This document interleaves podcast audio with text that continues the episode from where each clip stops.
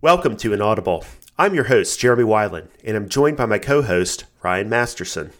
On this podcast, we discuss the weird, beautiful channeled messages found in the long tradition of Confederation channeling, philosophy, and seeking, articulating a philosophy of spiritual evolution known as the Law of One. Many of these messages are available to listen to on our sister podcast, Living, Love, and Light, available on all platforms.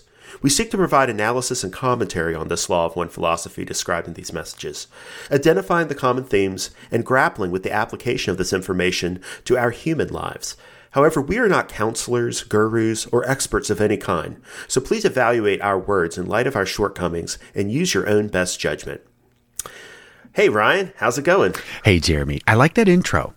Yeah. Subtly different, but I like it. You know, it's something that uh, my wife had been suggesting for us to, you know, mention that although we talk about the kinds of human issues that come up in life and how to deal with it, we are not the only source of help. And it's important Yes. that people recognize that there are other places to go for, for help and that it's perfectly normal to do so. Yeah. This is just one way of looking at the world. Yeah. I think there's some word salad in there that I could clean up now You that know, I'm I- looking at it, but I enjoy when you when you note that we are not gurus, and in the financial industry, there's a funny there's a funny notion that uh, the word why we use in finance the term guru is because charlatan is too hard to spell. so, I, so I appreciate I appreciate are, that are- note. Are you thinking of Jim Cramer with FTX in particular here?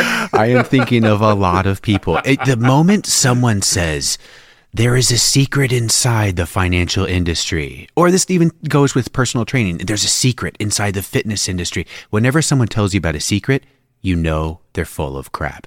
They are Yeah. definitely full of crap. But I really enjoy that. But I think of um, now, guru is used in i- in India. You know, it is a legitimate term for a spiritual, a spirit, a, like a personal spiritual leader, right? It mm-hmm. may have more context than that. That's just how I understand it. So it's a le- it's a legitimate term without that Oh, sure. negative connotation. But in regards to New Age spiritual thought, there are a lot of gurus with quotes around it. But again, you know, charlatans are too hard to spell. I think it's a it's a negative way at looking at things, but I do think it's funny. yeah, I mean, I don't know. Like, the reason that you have to wonder about financial folks is that do they have a vested interest in having you believe something, right? Yes. So I do have a vested interest in uh, the listener uh, believing what we're saying, but not quite to the same degree and not quite for the same reasons. You know, I, I want I want feedback. I want to know, Yeah. hey, are we helping or not? I don't need to know.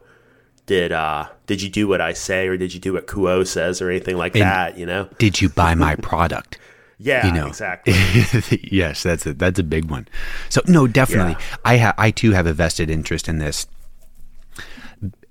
because this helps me by our chats these help me navigate things i'm going through things you're going through and this exercise is has immense value for me personally Absolutely, absolutely. Um, and and speaking of the guru thing, there's there have been a lot of uh, sessions I've read in at the end of the uh, uh, archive read through, which I completed a couple of weeks ago. congrats Um, at least through Carla's tenure. Um, and there's a lot of people who approach spirituality in terms of I do need a guru to to help me uh, to sort of like carry the torch for me. And in the in the Eastern tr- uh, traditions, that tends to uh, be a lot more prevalent. That there's a relationship that develops between the student and the guru where they don't give up on each other. They're almost kind of like spiritually married, and they make an unbreak, unbreakable pact together. Interesting. Uh, it's it's not like that. Um, there was a session that talked about that. I forget what it was, uh, but Q'uo said that uh, in the Western traditions, we have figures like Jesus that are kind of more uh, universal gurus, right? So you place your faith in Jesus. You don't place your faith in a, faith in a different particular person. Yes. Um, and so that has disadvantages because you can you can uh, translate this Jesus however you want, right? Uh, but the guru thing also has disadvantages too because you know there's honestly and sadly been stories of abuse that gurus have put students through or have engaged in, and you know that's uh, that's part of the part of the thing going on here. So People, people gonna Yeah. people.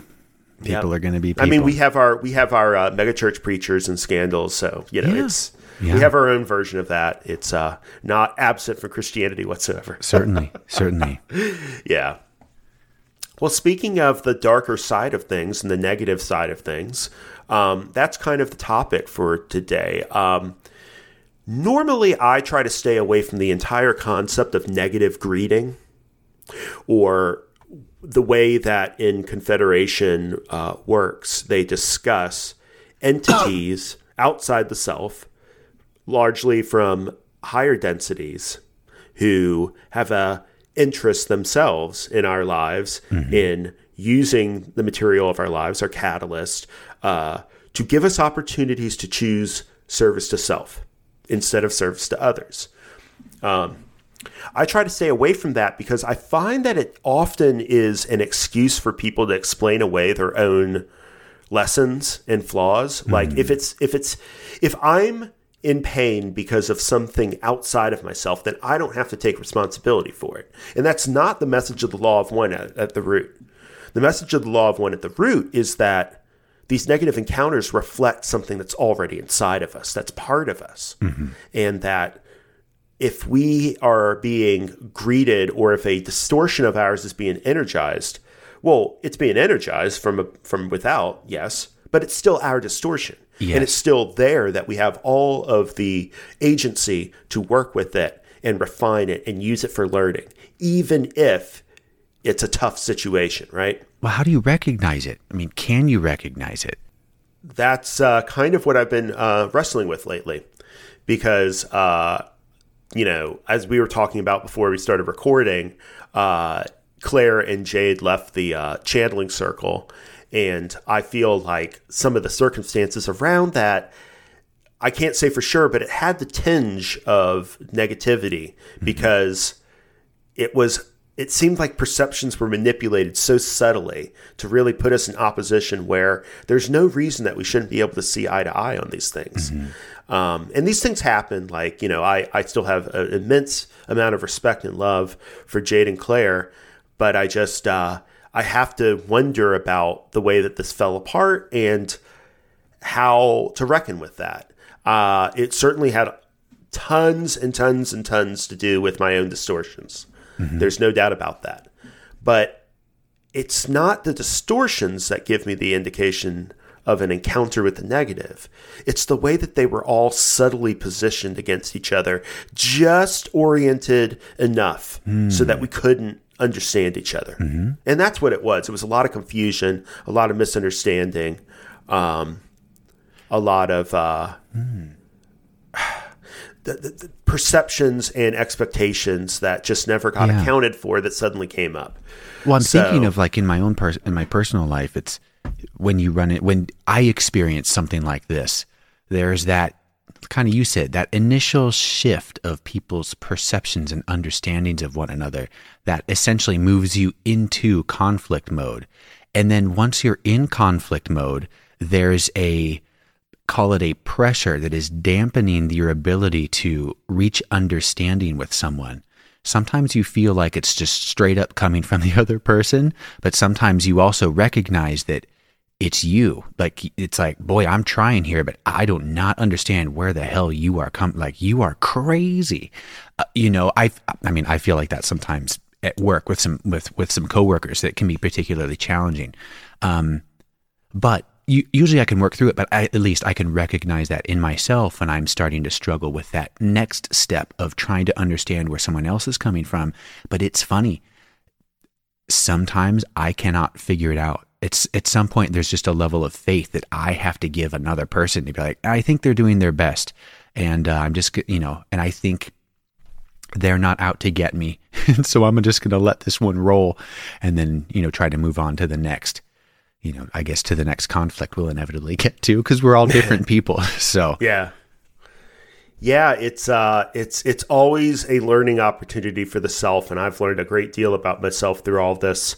Um but it's still uh, since it was something that I encountered in my life, and even though I'm resistant to the language of negative psychic greeting and all that, uh, it seemed so unmistakable to me that I thought it'd be worth looking into a Q'uo session that dealt with this. And the one that I found was, uh, good lord, it's almost like 12 years, 13 years ago exactly, uh, mm. December 5th, 2009. Uh, this uh, is a uh, practice channeling circle for uh, a few new channels for LL at the time, uh, including, I believe, uh, Steve Tyman and um, some others. So they're they're showing up at the end of the uh, transcript read through. So uh, that's nice. why a lot of these practice circles are coming up. But they have, since they have a variety of instruments with different perspectives, I thought it'd be good to look at this one. Yeah. Let's do it. So yeah. All right. So let's jump right in. The uh, question spoken by Jim here is As we seek to know ourselves and know the truth on this journey, there frequently occurs for the seeker an oppositional force, either an entity or an essence that is of a negative nature. We are wondering how Q'uo would suggest that we attempt to understand this negativity, whether an essence or an entity, and how to address it, how to approach it, how to respond to it. Um, so even the way that they state this question, hmm. it leaves a lot of room for the self to take responsibility. It leaves a lot of room for us to focus on how we perceive it. Mm-hmm. And not so much putting emphasis on the fact that an encounter is occurring in the first place. Mm-hmm. Since we live in a psychically metaphysically diverse universe. We should expect that we are encountering all kinds of forces of all kinds of polarities at all times. There are some rules about the uh, quarantine that Ra gives, you know, that there's only a certain amount of negative influx that's allowed from, say, the so called Orions. Mm-hmm. But um, at the same time, there is some negative influx allowed because if there's going to be positive influx, if there's going to be positive support for service to others polarization from the Confederation, there needs to be balance from another side so that we can make a free choice. Mm-hmm. The point is not to go one way or the other, but to go one of the ways and for it to be our choice that it happens, right? That's that's how polarization actually uh, expresses our power instead of just, you know, molding it. Yes. Yes.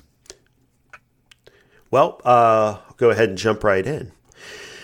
Q'uo says, You ask this evening, my friends, about those experiences of resistance or opposition or disturbance that seem to sometimes stand in front of one on a path of seeking and say, Go no further.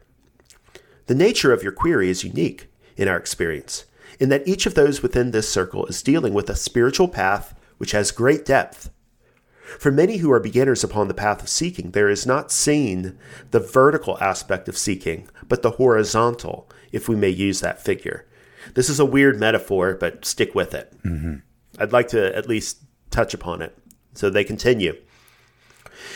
It does not hold precisely, but it works inasmuch as we may say that it is possible to pursue a path of seeking that is seen as a journey from point A to point B to point C, and so forth as though it were work walking across firm ground or riding across the level of the sea in a horizontal manner. To those we would answer in one way. This evening, however, we feel we are speaking with those who are experiencing the collapsing of boundaries and at the same time the releasing of boundaries. So that in one way it seems that all levels of the creation have come together in one focus, and in other ways it seems that all of the levels of creation are spreading themselves like peacock's tails to express in more and more detail the unbelievable nuances possible and the great variety of points of awareness which are held in simultaneous fashion in one fragile instrument of the creator such as each of you is. This is probably the best place to stop. Uh, so they're talking about this horizontal way of understanding or expressing our path versus a vertical way. I don't think it's necessary to put too much emphasis or nuance on this, but there are deeper and deeper levels upon which these spiritual questions can be answered. Mm-hmm. There is the straight ahead one, which I think they mean the, the horizontal one, which would be kind of like you know, basic operating guidance for dealing with negative feelings and just dealing with the surface of these things. But on the spiritual path, on the adept's path, we try to not just overcome these obstacles, these distractions and disturbances, but we try to understand them and use them as thing as as, as mechanisms for self-understanding and for understanding the creator. And that opens up a lot of nuance in how to understand these things. Um, because if we do not fear uh, these events that are not pleasant, but instead really want to use them, really want to open up to them and feel them, even if they're painful, mm-hmm. even if they're not pleasant, uh, then we engage in a different kind of seeking with that catalyst.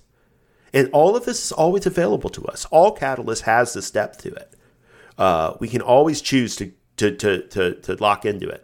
It is a different journey. I do like this analogy of moving horizontally versus vertically because everyone moves horizontally. There's almost no choice. It's without choice do we move horizontally. We get over the speed bumps of life, we get through the challenges somehow. That vertical journey to me speaks of the that growth that occurs perhaps actively or or what's the word? It's um you're seeking out that growth. You're seeking that yeah. vertical journey rather than just passively going through the horizontal journey. So I do like that that analogy. Yeah, there's a metaphor that uh, the Confederation often uses of you know things moving in a cycle, mm-hmm. and and they and they I'm I'm I'm going to paraphrase, but but they basically often say, you know, from your point of view, it often looks like you keep repeating these issues in your life, right? Mm-hmm. You keep cycling, um, but that's only on one two dimensional plane. If you could see it three dimensionally, it would look more like a spiral, right? So that ah, yeah. as you circle these issues and go over them, uh, in more and more depth, you are moving deeper into them. You are moving on a straight line, but you're using a circle to get you there. So you're spiraling towards unity. And that's often how they talk about the light, right? It's a spiral, it's upward spiraling light. So hmm. from our point of view, it often seems repetitive and redundant, but we're actually, each time we encounter a lesson, we have, we are encountering it with a slightly different self. Mm-hmm that has been mm. molded and shaped by past experience and and the work that we've done. Yes. So yes. that's how I understand it. Hopefully, that's that gives people a way to uh, uh, instrumentalize the metaphor. Anyway, and I like the way that they talk about the collapsing of boundaries and the releasing of boundaries right? So you're trying to transcend these these these these concepts that normally delineate what's good, what's bad, where we're on the path, when we're not on the path, and that in doing so you can see greater detail. And I think it's this detail that this energetic detail, like the peacock's feathers expressing themselves in full vibrant color. Mm-hmm. That's kind of when we get these glimpses of the full majesty of the creation and the creator. Mm. So just to put a Put a cherry on that. Perfect. Continuing with Q'uo. Thusly, we shall answer in a different way, in a way in which we attempt to help you look at not only what may be opposing, distracting, or offering resistance to you, but also who you are, and what your points of perception may be that cause such and such a limitation of resistance or a distraction to surface before your near vision. We speak to those whose hearts are pure, whose intention is set upon the pilgrim's path, we salute you individually and collectively, for you have broken through that which is of the world to see with eyes that look for love, that hope to give love, and that are able to recognize the love that is the heart and soul of every essence and every entity within this creation. Hmm.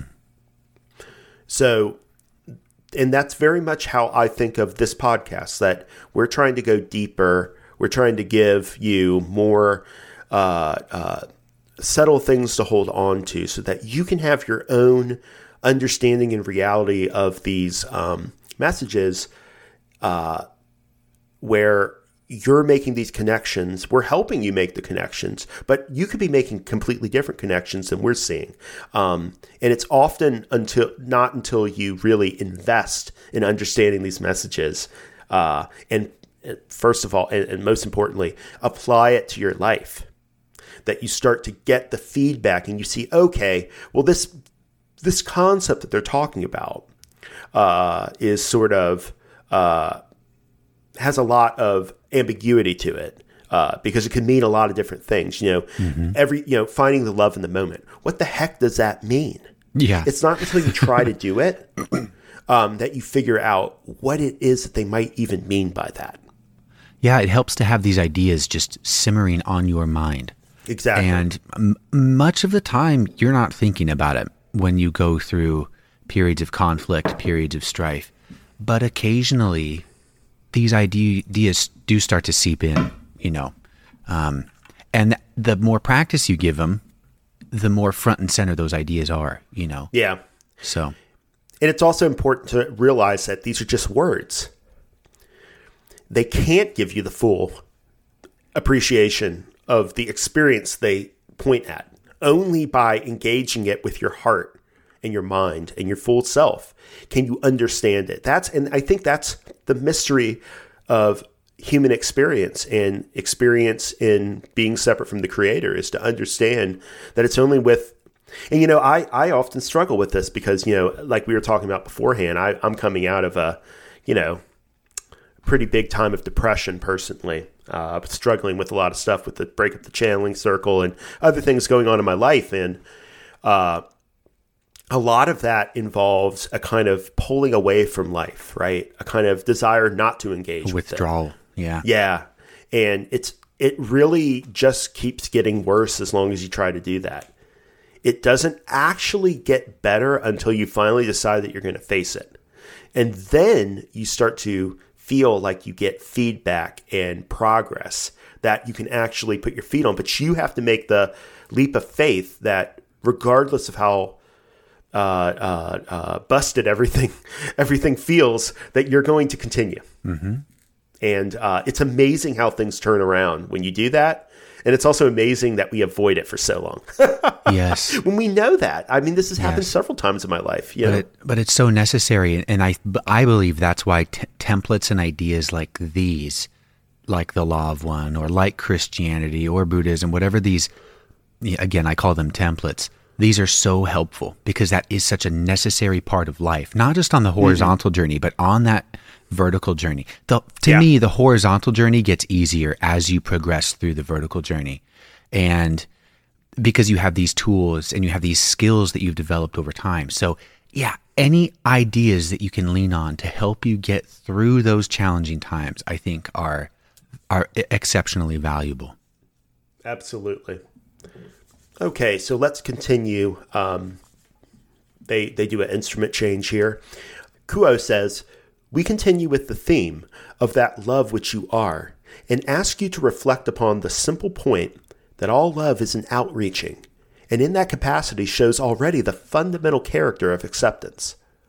So, how comes it, you may ask, that experiences arise in which you find yourself confronted with that which is deemed unacceptable, ugly, horrible, and most damaging to one's abiding desire to embrace those around one with an open heart? For it is true that the path of every seeker will find such stumbling blocks. It is true that every seeker finds within himself those experiences which do not smack of love, which are potentially so frightening that one feels it is no longer safe to set foot upon the path of seeking so that one would find safety and haven in some of the many distractions that offer themselves to one's experience. Whence come these terrors, one asks, and what may one do in the face of them to find a way that permits a continuation along one's path of seeking? As a first step, we suggest that one may examine the question of one's own desire. For desire, my friends, is life, is seeking, is love, and it carries its energies forward into a world of common experience, originally in a quite innocent way. But one's desire often encounters impediments, resistance, and frustration. Okay, so why don't we gold. stop here and take stock? Yeah, yeah, gold. That paragraph says so much and it reveals so much. well, we've talked before about the function of desire in spiritual evolution, how primal it is. Um, on a basic level, it is desire that moves us towards the Creator. It is desire and the, and the, and the distorted ways in which we understand that desire as we uh, identify at different levels of our own consciousness, uh, that is the thing that's sort of pulling us forward and pulling us into our lessons, our catalyst, and our transformations. So desire is very important, and it's also important to understand that uh, when we have experiences that don't seem to reinforce the goodness of our own desire, that would be very confusing. In other words, why would we, in fact, be pulled into situations through our desire, ostensibly, right? That don't seem to be things we desire, right? Yes. Why do we get things we don't seem to desire? This is something we've talked about before on this podcast. If desire is uh, instrumental in everything, then, then then then why do we have bad experiences? Yeah. But I suppose if we didn't, there would be no journey. Yeah. Right? That is that is the journey. But I And- loved and it. Go for it. Keep going.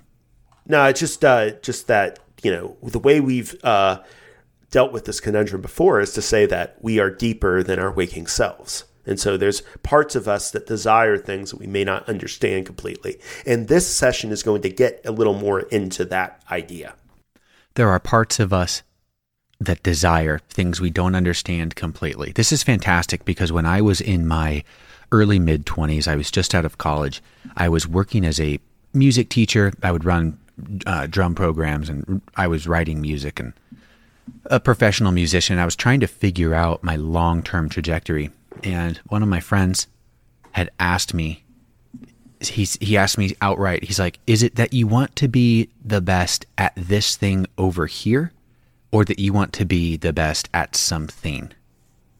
You know, is it this task in particular that draws you, or is it just the ability to have, you know, a lot of skill in one area in general that is, you know, that was the first flashlight that was ever shined on one of my desires in a way that I'm like, oh, that's a great question.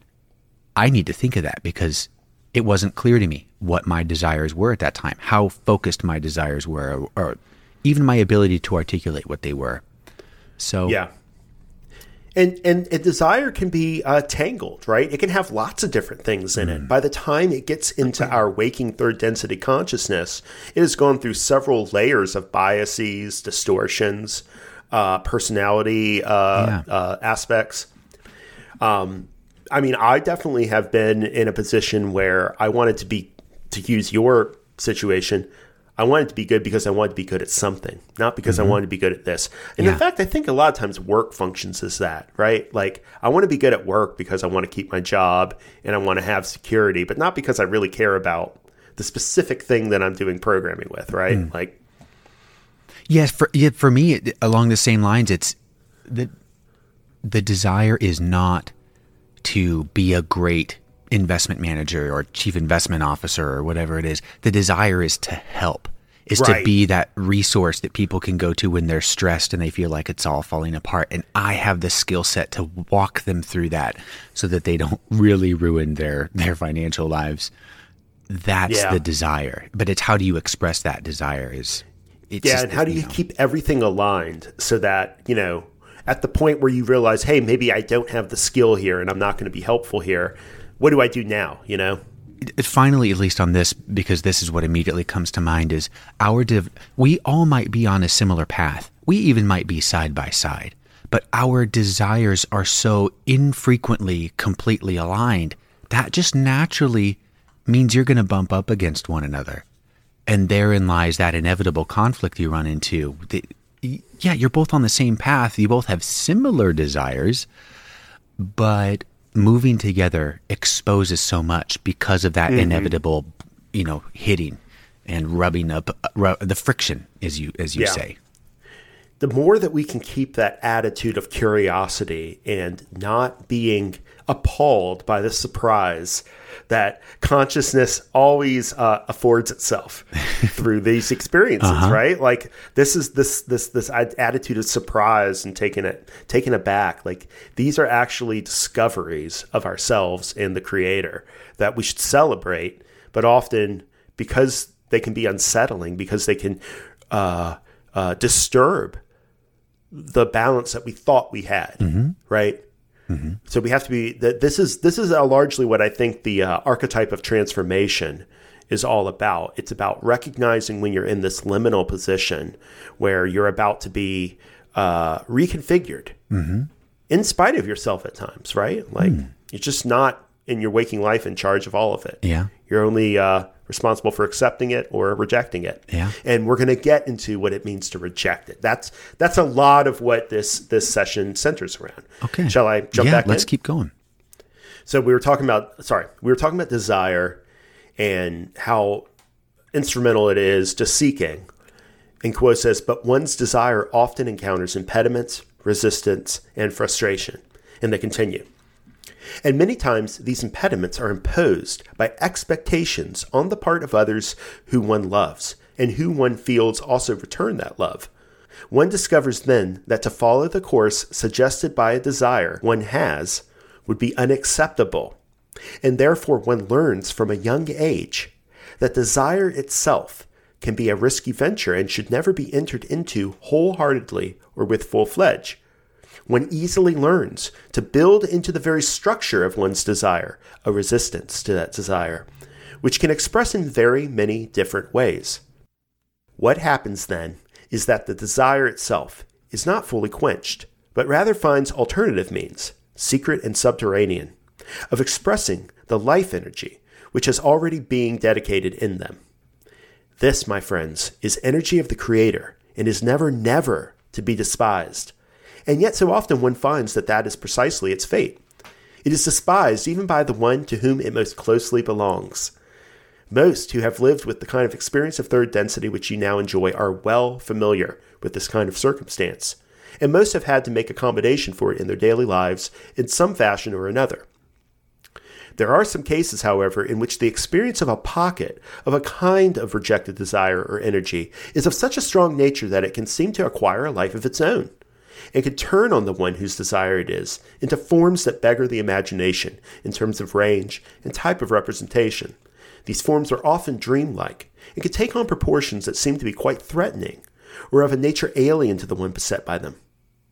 We ask that you recognize first of all, therefore, that all such energy is your own, is the energy of the Creator, is real, and is ultimately capable of being reintegrated. All right, let's stop here. Hmm. What do you think of that? That was a lot. Yeah, it kind of all flowed into each other, but if you'd like, I can sort of summarize it. Please. Yeah. Um, so the idea is that we were talking about how desire is this powerful force in our evolution, but that our desire in this in these passages is not always always fully engaged with. I had talked earlier about shrinking from life, shrinking from the things that desire is pushing me towards. Why would I do that? Well, there's certain way there's certain reasons why I would reject parts of myself and accept other parts of myself. But when we are taught from an early age that not everything we can desire can be had, we learn to, we, we build in the blockages ourselves. We build in to our own sort of template of seeking, our template of what it means to live a human life. That since we can't have everything we want, there are some things that are bad that we want. Hmm. And that these things that are bad that we want, this is my understanding. Sure. You may have a different understanding. But it seems that we learn that there are some desires that we can't have, and therefore they need to be pushed down. They need to be repressed. This almost gets very Freudian at this point, It, right? It totally does because I remember I remember growing up, my parents, my brother and I had a habit of lying, lying to our parents when we were like middle school. You know, and our parents weren't stupid, and they asked, you know, why don't you guys just ask us like if you can do this or go to this friend? Like, why don't you just ask us rather than giving us some BS? The then they said the worst we can say is no. And in hindsight, that it was not true. The worst thing they did not say was no. In fact, it was the way that they said no Yeah. made you feel like a complete piece of garbage, you know, just Yeah. the just the tone of it. And so this is really speaking to me about having these desires but not communicating them, pushing them down, not fully leaning into them for whatever reason. Um but um I suppose we all can have things that we want in life that it feels like life is pushing against in an assortment of different ways. And uh, You know, what does that lead to? What does that what does that mean? well- you know. Well, what it means in this case is that because they are part of us, even though we reject them, they are part of our creative, uh, propulsive desire. They don't go away. They don't simply stop being. In Mm-hmm. Don't fact, they take on a life of their own at certain times. They manifest Remember- as Yeah, we are Mm-hmm. what what we are dealing with as we uh, uh, grapple with this philosophy, uh, and this is something I think about a lot, is how to be a self that we don't have full access to or control over.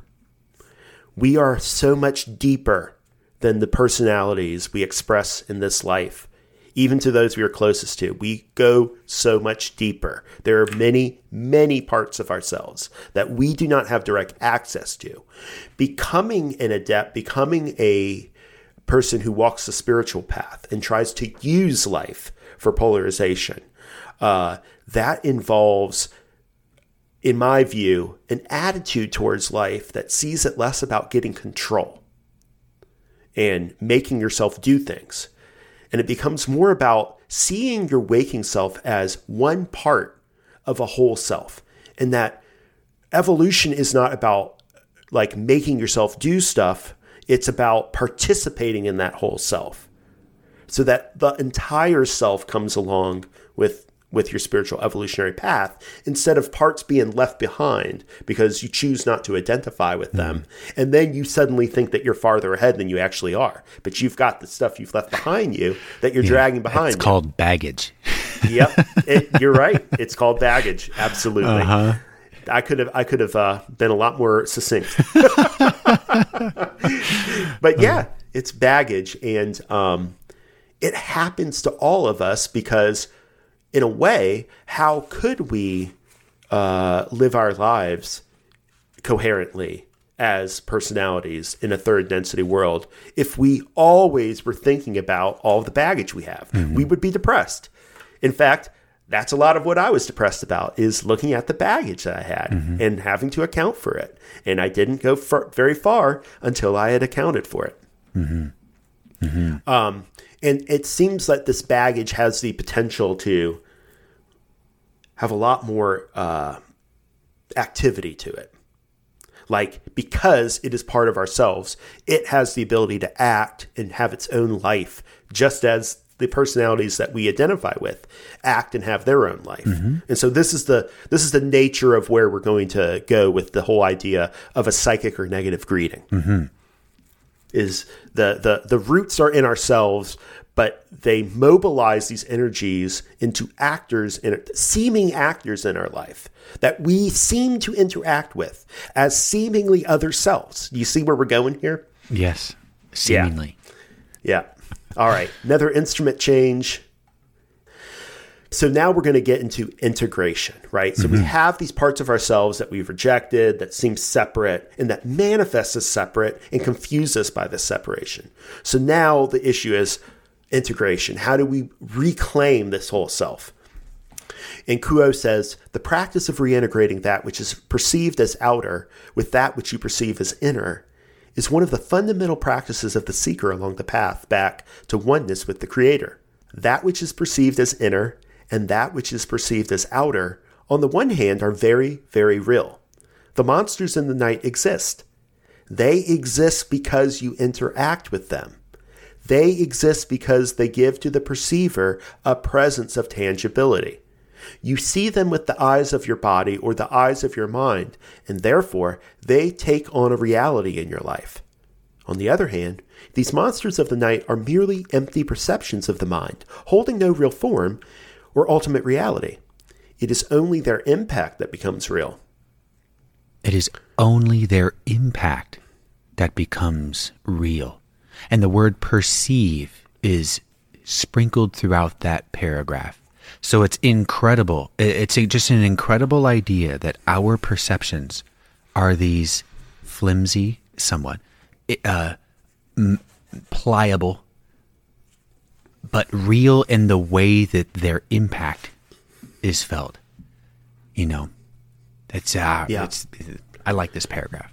Absolutely. well, well, one way of talking about that impact is to say that it has catalyst involved in it, right? Like it has this consequence that bears upon our life in some way that's spiritually relevant to the lessons we're learning. Mm-hmm. Um, the other thing to, to point out is that the perception occurs in this uh, depth because we have rejected it and therefore made it an other. And because it's an other, it is perceivable. It's it's an object and we're the subject viewing it, right? Like we have this mm. this duality that we have created. It is a way this is so one way of thinking about this is that this is a way in which we finally do integrate with those parts that we've rejected. They first appear as outside the self, as other than the self. We start to realize that they actually are the self, and then we do the and then we uh, engage in a long process of integrating that, finding a way to see the love in it and to see the self in it. Hmm, it's such an interesting point. Yeah, they they can, and I think this perception is tied very much to the creative nature that we possess as parts of the creator it, I think that's what a lot of what the argument they're making is is that we see it as simply observing something, but it, that observation is premised on a fundamental creative act we have we have taken on our own, whether we are aware of it or not. That creative act being that's not me. That is a very wordy but also eloquent way of putting of putting nah, that. you can't have it both ways. It's wording. Well, it's but it's clear. Uh, maybe clear is the word that I'm looking for. It's clear the just the act of recognizing something or perceiving something. There's a story involved with that perception. There's a yeah. something you have to tell yourself about that which it, you are perceiving. Bingo. We then have to make it. We make it real by the way we perceive it. Mm-hmm. And we also uh, have have created the very dichotomy that premises the entire encounter, right? Like that was a creative act we took uh, ostensibly in the past that is now conditioning our present. Mm-hmm. And so we have to wrestle with the with the with the reasons that we did that, mm-hmm. since we are at the end of the day responsible for it. Let's continue with this uh, this this this creative perception idea. So Q'uo says, "You perceive yourself as real. Each of those in this circle of seeking sees him or herself as an I with a mind and individuality. And when you perceive a self, it is then easy to perceive an other self. You each hold an identity of self and claim those things which you believe belong to the self, the traits of your being, that composite of thoughts and memories and mannerisms that form the being that you call yourself. Those things which you do not wish to integrate into that perception of self are often ignored or rejected. It is as if you choose those things which you will make yourself, and those things which you will choose to make an other self and reject. But since this is ultimately impossible within the creation, when you go deeper than the surface level of being and start to travel the path of a seeker and wish to know yourself entirely, those things which you have chosen as not of yourself start to reveal themselves. The shadows of the mountain that were not hit with the sun begin to appear around the climax of the mountain. You see crags and pinnacles arising out of the darkness around you, and you say, What is this that has appeared at my side? It is not part of me. But lo, you go deeper into the mountain, and you realize that each of these rocks and crevices are part of the same mountain. They are part of the self. The snows fall on the entirety of the mountain alike.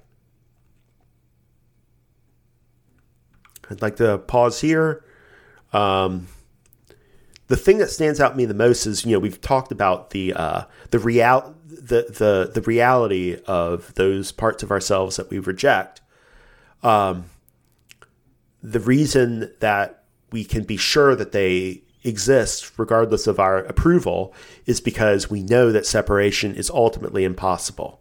That ultimately all is self. So there's nothing that we can observe that isn't ourself.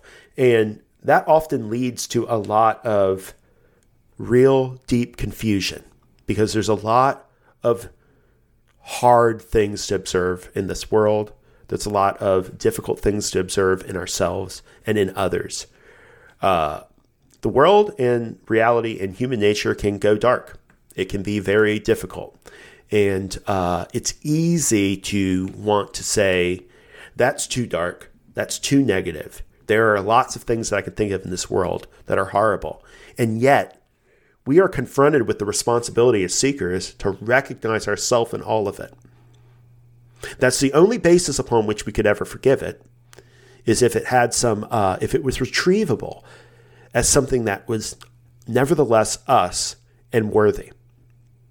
And so we perceive ourselves as real and we are in a process of perceiving those things that we don't see as real, as nevertheless having some reality, having some, uh, uh, having the right to exist regardless of our own approval, right? Mm-hmm. I like the consistent use of the light and shadow metaphor throughout uh, these sessions. And um, I think of you know exceptionally positive individuals who uh, who really shine shine shine light. And uh, but they're almost overly positive. And there is no recognition of the shadows. There is it, it's like it's um you can tell when somebody has not done that shadow work. You know you can read it and uh, but I do I do enjoy. It's a good for me whenever I come across one. It's a it's a reminder like oh, yeah, we are we are the mountain that's covered with snow. We are not just that part that's shined with the light. Like remember those shadowy parts. That is still a part of the mountain, uh, even though the light isn't shining there. So it's up to us to recognize it, incorporate it, accept it, whatever you know, whatever it is, work through it. You know, it, it comes up a lot in uh, conversations with seekers uh, the way in which what makes our path a little bit unique compared to other spiritual paths is our complete acceptance of the dark along with the light. And how this makes it a lot more difficult to to think ourselves into a place where we're right and others are wrong. To give ourselves as the buddhists say ground under our feet when our position is fundamentally groundless until we have found the self and integrated the self. Hmm. At the end of the day, if we're still in the process of doing that, we are still floating in midair and there's nothing there is no there is nothing to hold on to in the illusion that isn't illusory except that fundamental truth. Um, there is a lot of talk in the working group about the ways in which spiritual bypassing uh, tends to uh, convince people that you know spirituality is about only emphasizing the good and only focusing on thing and like if people have negative thoughts if they're angry or anything like that oh that must be a problem. You know i can't that that disqualifies them from being spiritual. Mm. and i don't think that's the case at all. Uh, i think it's just in fact, like the more you walk it and the more you see the things that you've rejected, the more you have to really wrestle with the fact that you have rejected these parts and that they are a part of you. And that can be very angering. That can be, I mean, I sometimes yes. get angry at how distorted I am, you know? Um, this might feel like a tangent, but uh, I'm sure you saw Lord of the Rings in the Fellowship yep. of the Ring, and when Frodo comes up against the that elf queen, and she sees that ring of power and she goes into like a beast mode for a hot minute, yeah. you know? Yeah. And I love that scene because it her character is just this divine feminine, like powerful, nurturing, beautiful character. And then all of a sudden she goes dark, you know, and it's that juxtaposition of the complete chaos and destruction that women are capable of. But on the opposite side of that coin, that beauty and that life generating nurture, but it's a it is a balance. That's why it's that love and nurturing is so powerful because you understand what she is capable of on the other side if she's not if she hasn't made the choice to I don't know, be balanced or whatever it is. You know what is possible. And the same thing is there for men, you know, with well, the things that men have done throughout history. There's there's a there's a balance there, and there's so much. To me, there's so much power about again that bright side of the mountain of choosing to express that that love and that lightness, but understanding and having incorporated and maybe controlling or choosing not to follow that path of shadow and darkness. Well, well, to, yeah, it's like uh, I, I, it really stood out to me when you brought up that uh, scene with Galadriel. She was really wrestling with what it would mean to give in to the negative desires that were inside of her. All that she imagined, she had imagined before.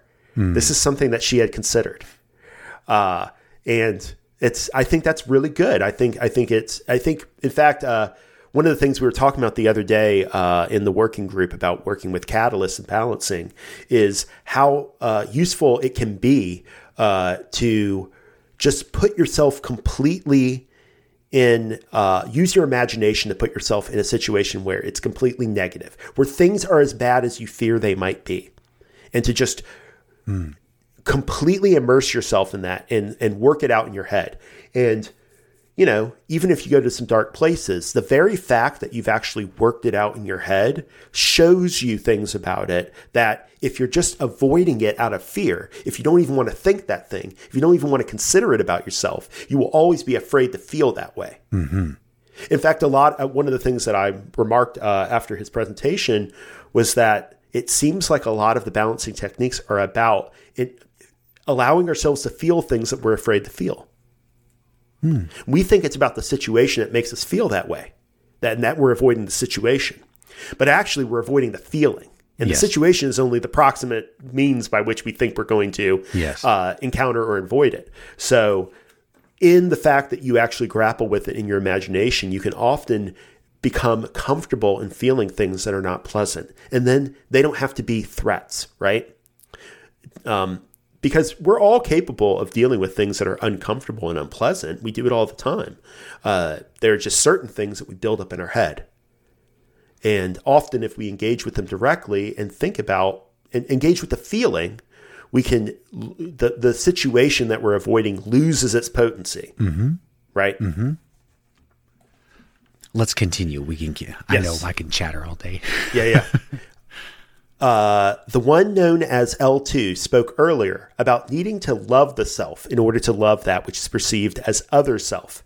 This is a concept that has been spoken of in many terms in your culture. One must love self before loving others. It holds especially true when one looks at it in this context, for that which is perceived as other self is also the self. And when one loves the self fully, that love trickles down deeper and deeper into the roots of self, where one perceives that that love then is spread out to those things one thought of as other selves, which are all actually also part of the same self. As the seeker penetrates deeper along what was earlier described as the vertical, that which is seemingly far away becomes nearer. Again, we use the illustration of a mountain to carry our point. Starting at the pinnacle of the mountain, one can look out at the points of other mountains in a mountain range.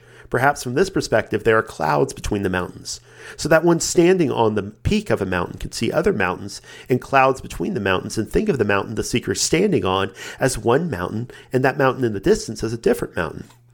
But one penetrating deeper and deeper into the roots of self connects all other selves and the distance between one mountain and the other mountain seems less of a separation and more of a continuity with all of the other mountains in the range. Again, to circle back to the concept of love and apply that to this illustration, the seeker brings the love down with him or herself into the roots of self, loving the self deeper and deeper in its entirety. And when one reaches the base of the mountain below the clouds and sees the connection with all the other mountains, that love spreads and grows to all the other mountains until it encompasses the entirety of the planet, shall we say, if we may use that image as a metaphor for all creation. I think this is a great example of the kind of uh, root base channeling that the spiritual path involves.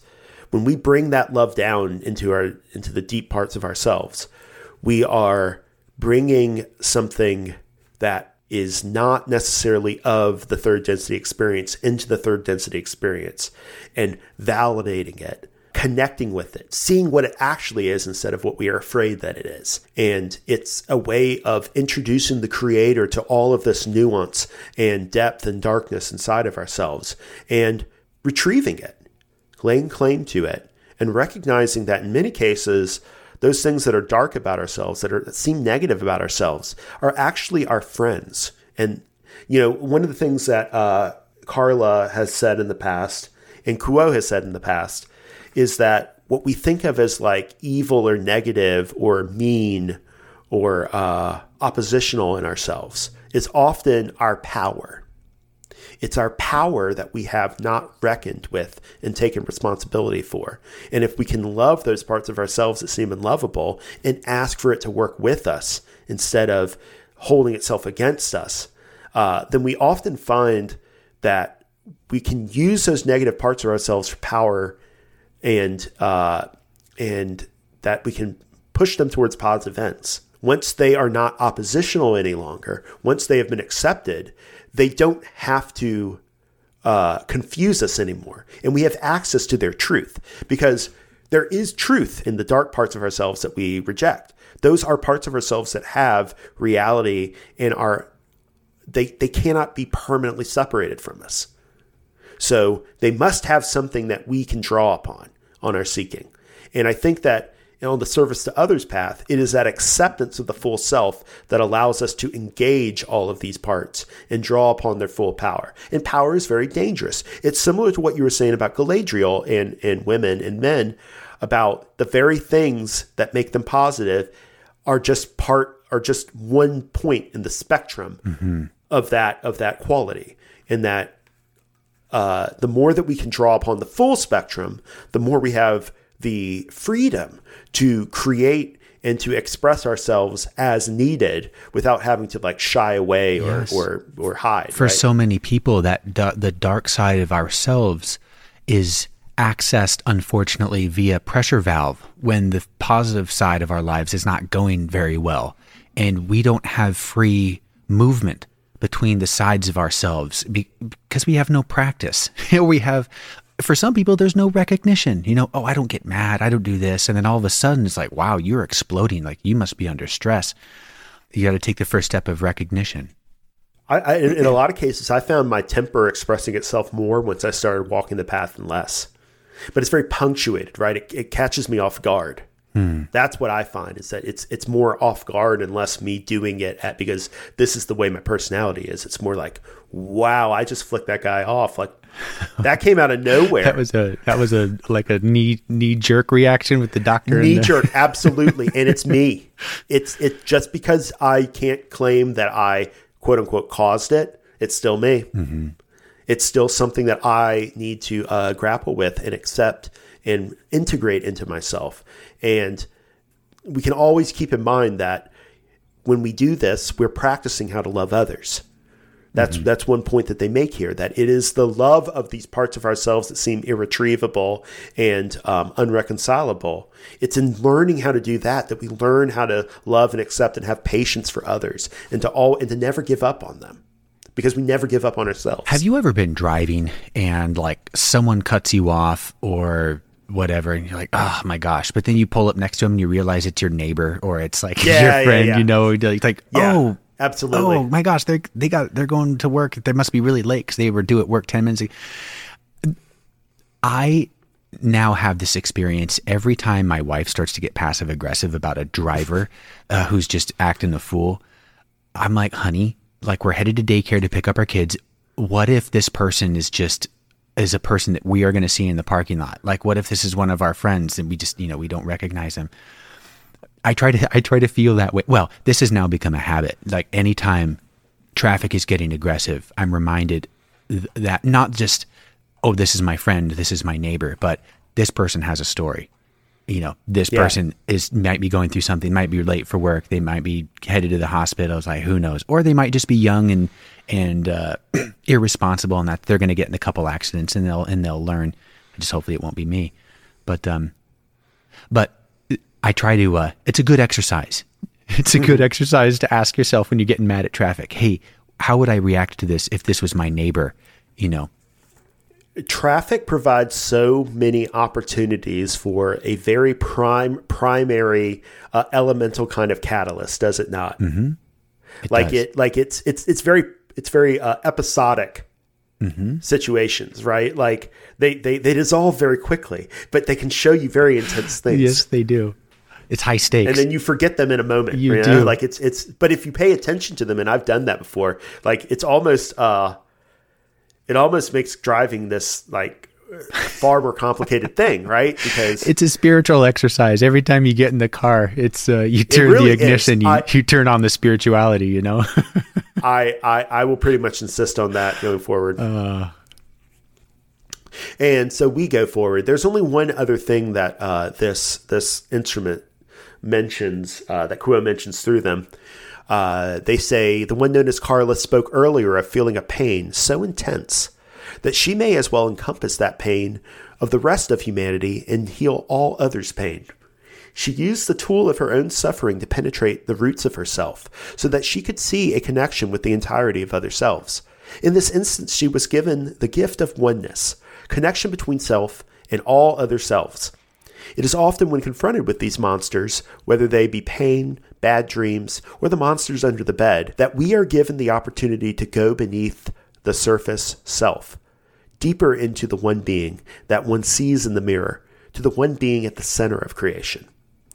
Um, and this is a really important point that I want to emphasize. It's something I've uh, brought up before, but uh, we are we are united just as much by pain as we are by pleasure. Like we all have pain that we're bringing around, and that can be a way tapping into that pain can unite us. It doesn't need to be something that we uh, mobilize into opposition and defense and driving each other apart. Actually, our pain in many cases unites us because it is something we all have in common. We all feel it at different levels.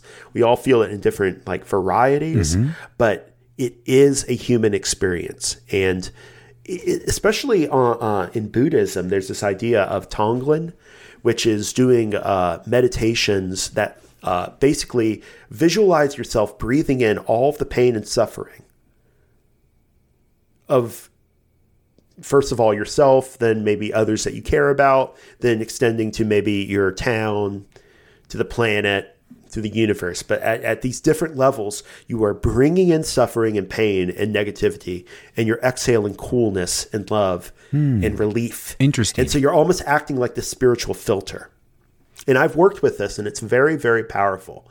Um, it opens you up to a certain kind of compassion that's uh, very, uh, very alluring. Um, And it seems like it's very, uh, it, it allows you to face things on an abstract level that maybe you can't face on a concrete. But you start to work with like how common all of this suffering is, how it's not just about you and it doesn't isolate you. Um, I remember reading Pema Chodron talking about this technique where she talked about AIDS patients who are suffering and dying, who said their suffering finally has meaning to them because by, they can use it to connect to the world and to open their hearts in compassion because they realize that it's not just their suffering, it's everybody's suffering. Yeah. It's all connected. It's not just some like weird thing or like punishment happening to you. This is why group therapy has shown to work because Oh, yeah, that's a great point. You recognize the pain in others and that they're going through what you're going through. This is a this is a shared experience, and you're working through it together. It does not need to isolate you. That's for dang mm-hmm. sure. Mm-hmm. Okay, let's move on. Q'uo says, We would like to draw attention to the fact that within the one creation that connects us all, there have been created many different levels. Beings have stepped themselves down through various levels in order to gain all the experiences of life. There are fragments of the creator, in essence, of yourself that are operating on different frequencies on different stairs of the staircase. These stairs all lead to one point, and yet one may find that they can move amongst the stairs, and that various fragments from higher steps on the stairs may journey down into a vibration so different from that which you are familiar that you are often not capable of recognizing these fragments as your fellow creation in this current density.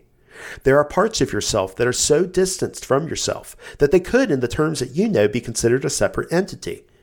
And it is possible for these entities of different vibration to interact, to mingle with your vibration on a level that differs from the resistance put up by the immediate subconscious of an individual.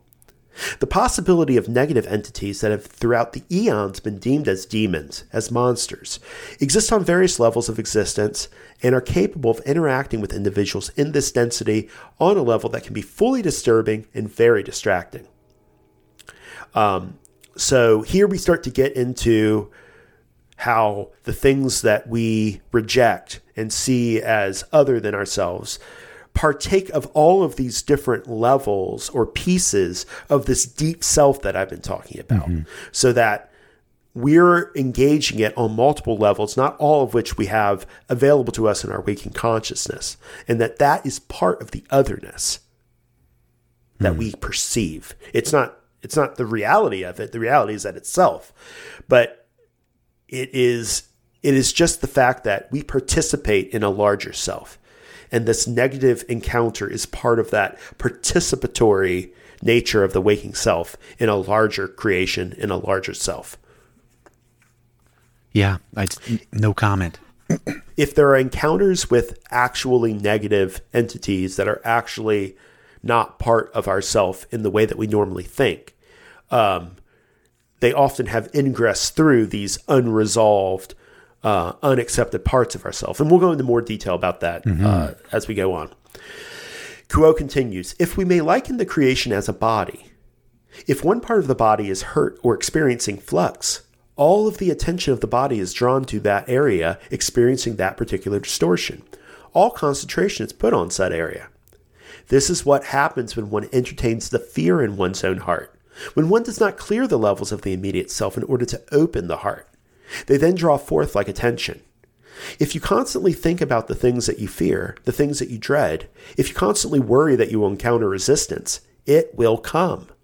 This is your inner creator at work. The creator that does not know such infinite power and yet has the very real ability to create the emotions on which you fixate your mind. That being who continuously brings focus upon outside fears without first tending to his own heart is creating the call of all those fears to be manifest. So here we're talking about the power that we have that's rooted in our attention and the attention that we give to things. We we we magnify and and and, and reify them through the act of giving them attention. And that is a creative choice that we make. It's a way in which our perception creates our reality, right? Mm. I'm thinking of what is the difference between, you know, we all have interacted with somebody who seems to be not themselves when they're angry or yeah. when they're dealing with something. But, but what is the difference between, as an as an individual, the way that you act when you have not dealt with these this darker part of yourself, or you have not dealt with these challenges, um, versus the person who has in, in this in, in this metaphor, if one part of the body is hurt or experiencing flux, all of the attention of the body is drawn to the area experiencing that particular distortion. All concentration is put upon said area. What is the difference in that scenario between the person who has who has uh, the, that unresolved darkness within them and someone who mm-hmm. has really incorporated, you know, yeah, this is something I didn't really understand until I did, read it this this time right now. Uh, I think this is what they mean by uh, these different levels of self and these different, you know, one way of understanding that is the different sub densities of consciousness hmm. within third density. And in other ways, understanding the densities that are outside of third density. Um, these are all levels of reality that impinge upon us, that that that that interact with us. Uh, just because we don't have waking access to fourth or fifth or sixth density doesn't mean the lessons of those densities aren't available and working with our lessons. Hmm. So when so I, I see also uh, the different levels as corresponding to the different energy centers mm-hmm. or chakras. Mm-hmm. I, I, do see a little bit of um, equivalence between thinking of the different densities from where you stand in third density and thinking of the different chakras from where you stand in third density. Okay. They're kind of your access to the totality of experience and consciousness. And I think one way of understanding what you're asking is we have blockages at different levels. Mm. Mm-hmm. Uh, that's and a good reminder. These blockages that manifest based on where we put our attention. If we put our attention on uh, a negative perception that's created by a blockage, we exacerbate and enlarge that in our lives, in our mental space, right? Mm-hmm. Mm-hmm. It's a good reminder. And so, yeah, and Q'uo will tell us uh, what the opposite of that is, how to how to deal with that otherwise. Okay. So they say right after that, when you open the heart and send out the call of love, you will find that not only are you met with a love response, but that that love penetrates the darkness that you so fear, that it creates ripples in the pond that go farther than most in this density are even capable of imagining. So, this also reinforces the idea that it is work on the energy centers that can help us transcend these levels and to bring them into the self and to recover them. Mm. Uh, but it has to do with a faithful opening of the heart um, and being willing to, one, love those things that present as so horrible, and two, uh, be willing to feel what they want you to feel. Hmm. To have the knowledge that you will not be lost because you feel something. That's what we're afraid of. Um, Pema Chodron says it perfect. She says that you know, you know, all all of this like avoidance and uh, fear of others and of the parts dark parts of herself uh, arise, I'm, I'm paraphrasing here, because we fear they'll trigger a confusion in us that we cannot abide. Like if I see something horrible in the news that just beggars my ability to imagine it's so negative, that thing is not happening to me. But I am afraid at what it means for my own concept of the goodness and unity of all creation. It it, it shakes my my faith in in the story that I tell myself about what my life is about, that it is a spiritual evolutionary path. Coming to terms with the feelings of these things uh, allows us to recover the fact that even though it presents as unpleasant, it is still fundamentally part of the creator, and I can handle it. Mm-hmm. I will not be completely thrown off guard and blown away by it. Yes. And that builds a confidence in yourself to be able to serve in these dark places. Mm-hmm. Yeah. Continuing. As the seeker moves into these areas of opposition, confusion, and difficulty, there is often the temptation either to cease the journey or to become disheartened and feel a failure. These are normal responses, my friends. There is no shame in feeling them, but there is a portion of your tempering, shall we say, as a spiritual vessel, which seeks to hold the highest vibrations and to reflect these vibrations to the creation about you, for you interact with all that there is. And how you interact is a product of your own choosing. Eventually, each seeker will find that there is a great benefit to the self in sharing heartfelt love with each portion of the creation, including those portions that seem negative in relation to the self, especially in the interaction with the self. Yet to share the open heart and the unconditional love that is found therein with the negatively oriented entities is but half the journey that needs to be taken to find respite and relief. The other half, we would suggest, is to build that armor of light about yourself with as much fervor as the love that has been sent from the heart. For this armor of light is that which provides a safe haven for the self that has encountered the difficulty from without. For though it can be said that there is an entire universe contained within the self, that has both the positive and the negative experiences and entities. Yet, as it has been said, as above, so below, as within, so without. When this armor of light has been constructed, then the seeker that desires to be free of the opposition of negative sources is so, both from within and without, as is the intention of the seeker. Um, I probably should have stopped sooner, but uh, the okay. idea is that, yeah, uh, I'm trying to get through this because I know time is of essence. Um, this this speaks very much to the what I've just been dealing with. I moved into an area in my life of opposition, confusion, and difficulty, and I had the temptation to just give up and stop worrying about doing these meditations that put me face to face with these things. Mm-hmm. Um, and I think uh, there's also the metaphor of tempering. Uh, if you'll recall, I think it was in one of a, uh, our previous episodes, I talked about that uh, Hatonn session that said, you know, we give you the vision of the of the hammer hitting the rock on the anvil. You know, that which is not tempered will break. An experience uh, dealing with catalyst and integrating it and transforming in response. That is what tempers us as spiritual vessels for mm-hmm. the Creator's love and light to be able to endure these things that are tough and to broadcast love, even when it seems like all that we're being met with is hate or negativity. Um, it's strength. We are getting stronger through all of this, and we the strength is going to be used to express our deepest truth in future densities. And what we're learning here is how to do that even when we're not sure that we're doing it, or we're not sure we're doing it well or correctly.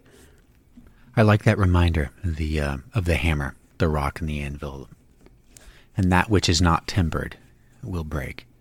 Yeah. So it's that question is, well, how do I how do I become tempered? But I suppose that's what we're all going through. That's life. Yeah, we yeah, if, unfortunately you're already in the middle of it. Oh, and also fortunately, right? yeah, true. Yeah. True. Yeah, and like again, just a reminder that perception creates the subject object dichotomy that gives a drama to these things that are ultimately just concepts within the creator that we are. So when we engage in this drama, uh, the more that we can see it as a drama that is contrived by our own distortions. And therefore, the love that we're giving is both to ourselves and to that other. And that that otherness and that selfness is two dynamics of the same fundamental thing.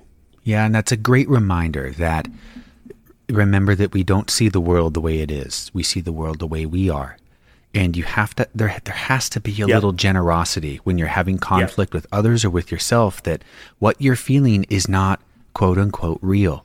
It is your perception and the all of this the story that you tell yourself around that perception. So whatever exercises, whatever tools are available so that you can work through what it is you need to work through. But recognize it's all you. Yeah. It always in and forever is you. You know, that's but that that's hard to swallow. That that's yeah. hard. Yeah, the, the Buddhists talk about the wisdom of no escape and how we think that we have the ability to walk away from these pieces and reject these things and that that matters in the long run. Mm. But it's just creating the, the, the, wisdom comes from recognizing that there is no escape from these things, mm-hmm. that they're part of ourselves, that they're as near to us as our breath. And therefore we we we fool ourselves when we think that we can reject and pick and choose which parts we identify with and which we don't. Sure. Sure. so let's go into the last part where they talk about two ways to, to kind of uh, deal with this, and then we'll be able to wrap up. Okay. Q'uo says, Perhaps you have noticed, my friends, that as the various instruments in this circle have spoken, they have often repeated these words love and light as you walk the tightrope across the abyss of chaos, which is all that is perceived in this distortion, there is a balance beam for each self that is love and light. As entities pursue the spiritual path, they begin to discover that there are many points from which to perceive.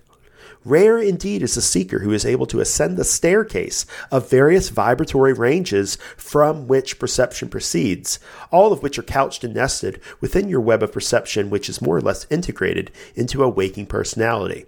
Just want to point out again, they're talking about different vibratory levels of this staircase. Mm-hmm. And that conforms to the chakras, that conforms to the densities, and it shows that perception as a creative act is rooted in where our consciousness is in our system. Mm-hmm. And that a lot of what I think adepthood involves, walking the spiritual path involves, is learning how to change your perception, change your point of view, uh, change your perspective so that you can see bigger or smaller uh, parts of the creator that put it in a different light that give you a different appreciation of how one thing connects to another thing. And remember, we always talk about how the, the biggest uh, lesson the Confederation tries to teach us is the variability of perspective, and how by changing our perspective, we can change the reality that we are uh, perceiving at the mm-hmm. moment. Yeah. Yeah. Q'uo continues One may discover that one falls from one step down many steps to another floor of perception entirely. Another may find that there are sudden lifts and drops within dreams. Others may find that the vision is so dearly desired that is realer than the day to day illusion becomes less penetrable as one moves closer to it. All of these are examples of what the essences and energies and entities that seem to block your path are. It is a great challenge to see yourself as more than a waking personality, to realize that your boundaries are not those of your personality or your understanding. It is not necessarily helpful or good news to the seeking entity to find that there is not necessarily a continuity in a horizontal sense to one's point of perception. So we're connecting back with the earlier parts of this uh, session and the idea that these different levels of vibratory selfhood uh, integrate with uh, those things that we accept and reject. And uh, what we're what we're dealing with is that all these things come together to give us a variety of experiences, a variety of feelings and emotions and senses of self, some of which are more alien than others, some of which are more familiar than others. And this is part of walking the path is that the the the vertical although we think we're going in the straight line horizontally there actually is uh, terrain. Yes. It is terrain that we don't see clearly and so we are bound to be surprised by it yeah it's hard to it's hard to see the next peak over when you're in the bottom of a valley you know? yeah we have to kind of have faith in our greater larger deeper self that we have the resources to deal with whatever the terrain presents us, even if as our waking self, we, we, we, we, are, we are frightened, we are scared, and we think, I can't possibly handle that. Uh, Ra and Q'uo and other Confederation contexts make a point of reinforcing over and over again that we will not present ourselves with anything that we can't handle. The very mm-hmm. fact that we are encountering it means that our desire at some level of this vibratory, uh, uh, these different vibratory levels of self, that desire manifested from one of those levels. Mm-hmm. And it's a real level that's part of ourself. We would not be experiencing it, and we certainly wouldn't even be experiencing it as catalysis in the first place if it didn't belong to us. Yes. If it wasn't part of us. Yes. And that and that's what they mean, I think, by this continuity. There's a continuity to the positive and the negative. It's all connected to the same self. Um, so then we get into how can we deal with these things. So Q'uo continues. The second part of the query is how may how may we deal with these distractions, essences, and entities that stand before the seeking self and say go no further?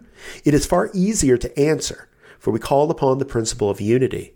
And we would ask each, when faced with such visions, essences, entities, and distractions, to cease movement, just as one in deep water might cease thrashing about, attempting to swim to a shore that cannot be seen, and to come to rest, floating, gently being borne by whatever current one is experiencing in terms of types of vibration, when the effort to extract oneself from the moment of challenge has ceased, when one is empty and unresisting, one may then be in touch with the love that is within that vibration, within that moment, within that nexus.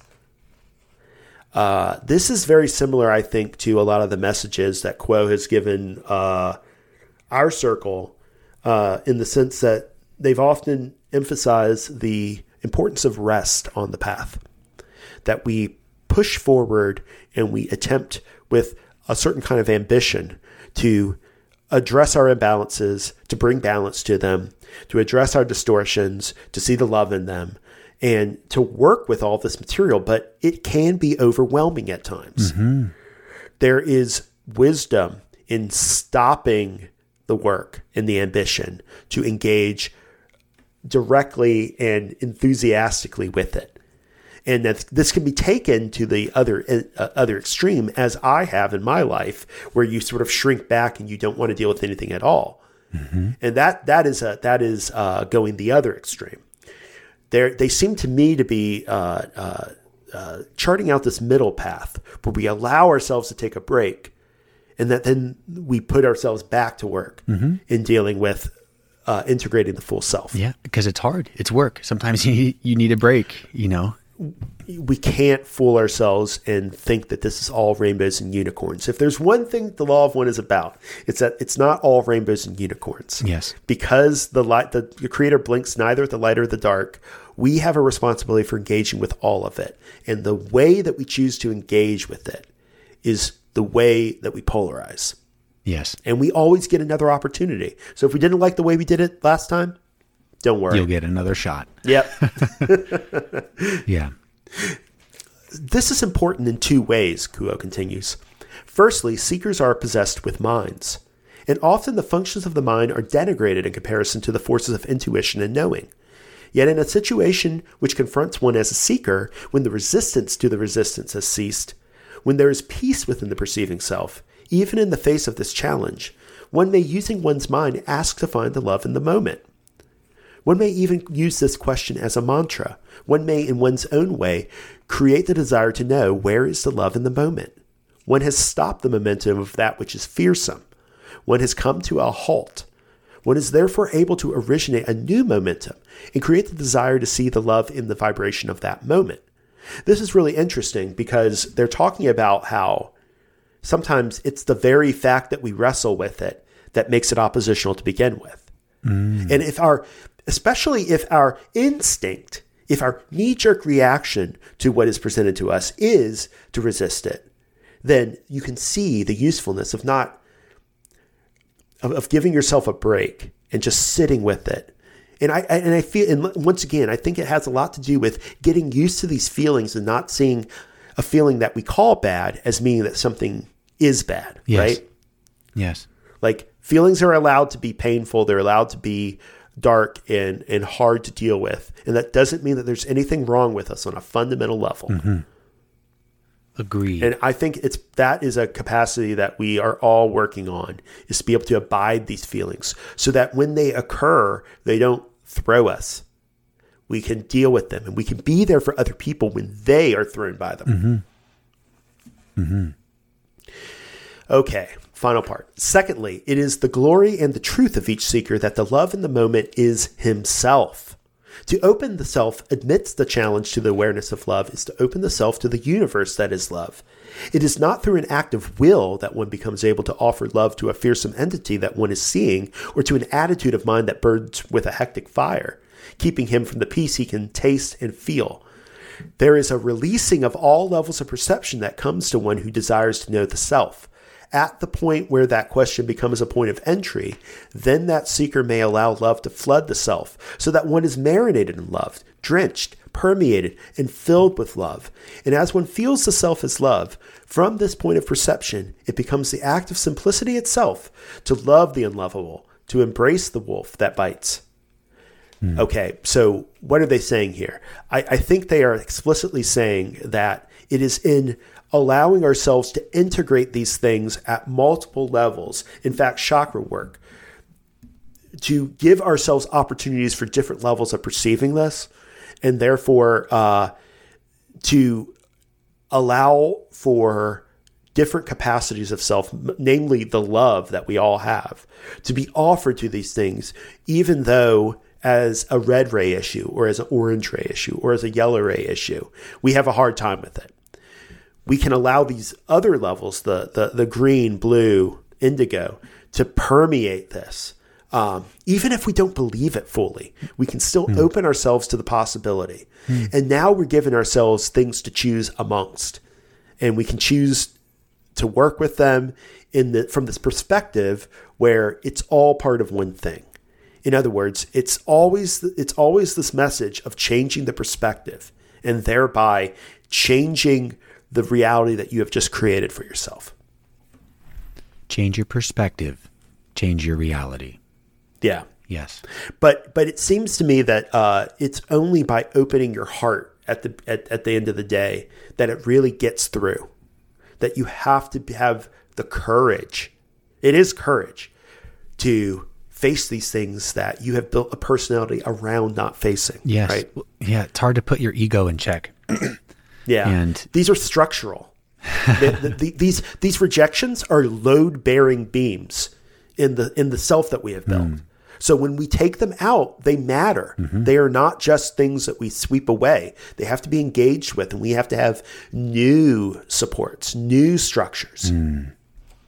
And it is this new perception that gives us, I think, the inkling that it's possible. Because we can't really, because faith is a lot about uh, mobilizing your resources towards an end that you can't necessarily see step by step how you get there.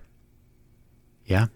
You have faith, you set your orientation, you, you insist on seeing love, and then you do the hard work of step by step bringing yourself to that point.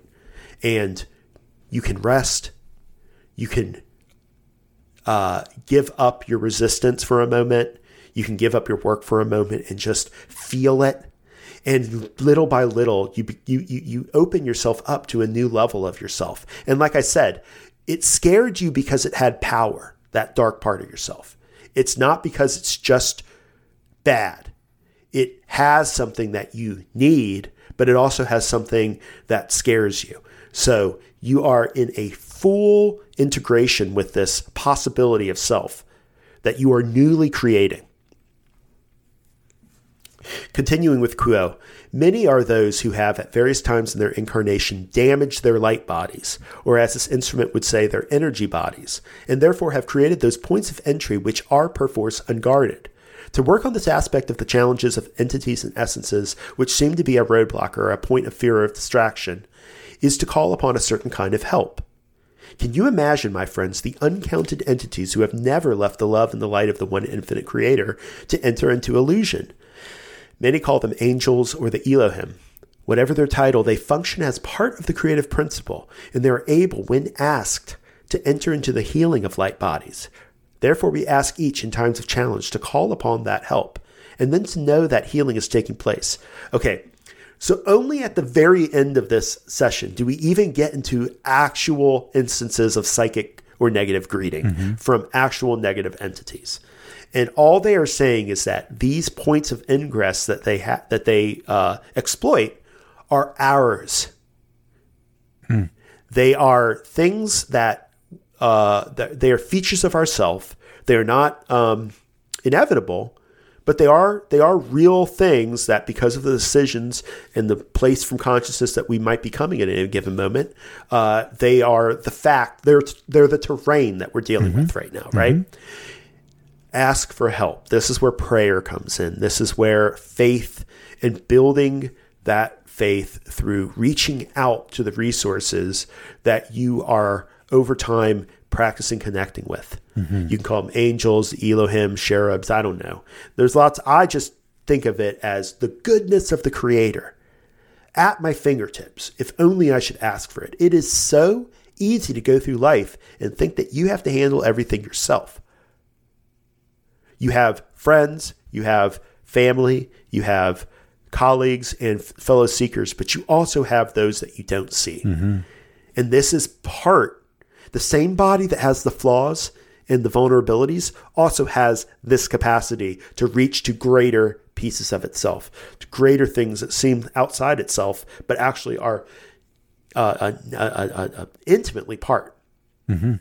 Yes. And so we're learning to work with all of this. Okay, therefore, we ask in times of challenge to call upon that help and then to know that healing is taking place. Offer those moments as a daily practice, asking for the help and giving gratitude for the help. This is very important too. Practicing the idea, the impulse to even ask for help can be a challenge. It's something I've struggled with too. Doing it every day during your morning offering or your morning meditation is a good time. And I, I make a point of it now in my ritual to ask the Creator for help. And I visualize myself not just receiving relief from the Creator, but also I place my hands up and I visualize myself taking all of my worries and fears and concerns and giving it to the Creator. The Creator can handle it. Mm-hmm. Mm-hmm. I may not be able to handle it. And my in my heart of hearts, being honest with myself, I may not be able to handle it, but the creator can and I have faith in that. And I work with building that faith every day. And it does it does show results because uh, I can tell that it allows me to address those fears and things from a different point of view, that change in perception. And I think that's crucial to recognize that the consciousness that we occupy, that is the wholeness that our waking consciousness is only part of, has all of these resources. We just need to open up to them. We need to open up Yeah. to the to the to the nearness of them. Yeah. Try to lift yourself up to a, that higher perspective. Try to lift yourself up and then recognize that you may not be able to do it all on your own and that you need help. But this help comes from just a, a, a higher level of what's your own. It is your own, but you're opening up to greater and greater capacities that don't seem near at hand, right? Yeah. Although the Creator is that which is mysterious, beyond all telling, Q'uo says, its essence is love, and its interacting parts are all made of love. Let this be the basis of your approach to those times of challenge and resistance that you shall indeed meet again and again, whoever you are, whatever your path. It is a natural part of movement through the density of choice, the density of dynamic opposition. Only within yourself, girded with faith that all is well, can you open yourself to love. And that's where we're going to leave it. Um, this opening to love seems to be a huge part of their suggestions here that maybe I didn't appreciate as much before when I read this. But it seems to me that it's consonant with the frequent admonition that we are working with our heart chakras and uh, the the the possibilities or the or the lessons that will uh, be used in fourth density when we open our hearts in third density behind the veil when we can't see the the connectedness of all the mountains under the clouds right? When the veil is lifted we'll be able to all the clouds will lift and we it will be obvious to us. Um, and yet it will be so obvious that we won't have the motivation that we have now to uh, uh, to to use that desire to push us through these dark parts and to build the power in the tempering that will make us better instruments for the Creator going forward. Amen. This is a good session. Yeah, This was a good yeah, session. uh, good good choice. And I, and I think it's also great because uh, negative greeting often comes up for people. I just want to say again, the reason I often avoid this topic is because people sometimes seekers use negative greeting as a synonym for something bad happening to me. And it seems to me like, okay, if everything bad happens to you is because of something outside of yourself, I think that tends to be a very poor way to work with the concept. It doesn't take any responsibility. Um, so the more that we can connect with those things that seem alien and other and bring them into the self, even when they're painful, and then let ourself, let our hearts, our hearts can do a lot of the work of this reconciliation and this integration. If we start the process of opening, if we make the choice to open, it's not through an act of will. Where did they say this before? It is not, as Q'uo says, it is not through an act of will that one becomes able to offer love to a fearsome entity that one is seeing or to an attitude of mind that burns with hectic fire. There is a release. It's not that you're making yourself love, it's that you're releasing the judgment that prevents you from expressing the love you already have. Mm-hmm. Your awareness of the love that already connects you. It's less about doing and more about being. I like that. Yeah. More about being. It's it's a it's the lesson and this is something Q'uo and the Confederation talk about a lot. The service of being versus the service of doing. Yes. And the the way in which action is misunderstood in our lives from a spiritual point of view. It seems to be that action is the only thing that makes things happen. But when you open up to the idea that you are greater than simply the waking consciousness that has uh, seeming agency, you start to understand that it is through a cooperation with greater parts of yourself and a opening up to how much you don't understand that you engage your full self in the in the meat of catalyst. Here, hear. Well, that's the end of our session, um, and I think it's probably a good place to uh, wrap things up. I you think got so. anything uh, you want to wrap up with? No, it's um, plenty of stuff to chew on, per usual, and plenty of Yeah. stuff that. What good is learning something if you don't try to apply it? You know, so I'm just trying to pull out a couple of gems and just let them simmer today as I go through the day and, uh, you know, see if there's a way I can incorporate some of these ideas. It's it's uh, it's something I'm struggling with too because I don't usually uh, think of my life and its difficulties in terms of this otherness natively, mm-hmm. and yet sometimes I think the idea of negative greeting and um, like a negative intrusion into your otherwise homeostatic life uh, is a useful model if because uh, sometimes things don't seem like the self and no amount of willing yourself or tricking yourself or talking yourself into it will make it more the self mm-hmm. it i think that the, the deeper practice is in this opening of the heart that they keep mentioning in this practice that this opening of the heart instead of like grabbing the negativity and then like pushing it into yourself like you know just like shoving it right into your heart by opening your heart and letting it come in, letting that vulnerability and that receptiveness guide you. Um, that that to me seems like a key skill here that they are mm. emphasizing. Mm. Well, again, thank you for another great discussion and a great review. Thank you. I uh, I'm glad that you're feeling better. Me uh, too. Uh, I'm glad that I'm feeling better. Heck yeah. and and I hope we'll uh you know we're going to the holidays, so I don't expect that we'll have the best schedule, but let's just keep in touch and we'll do it when we can. Yes. Uh, listeners, like we try to keep a schedule, but you know at the end of the day. It'll show up in your feed when it shows up. yes, we're doing the best we can. We are. We mm-hmm. are. Um, so, in the meantime, uh, thank you so much for listening. Uh, continue to give us any feedback that you have and uh, stay in the love and light.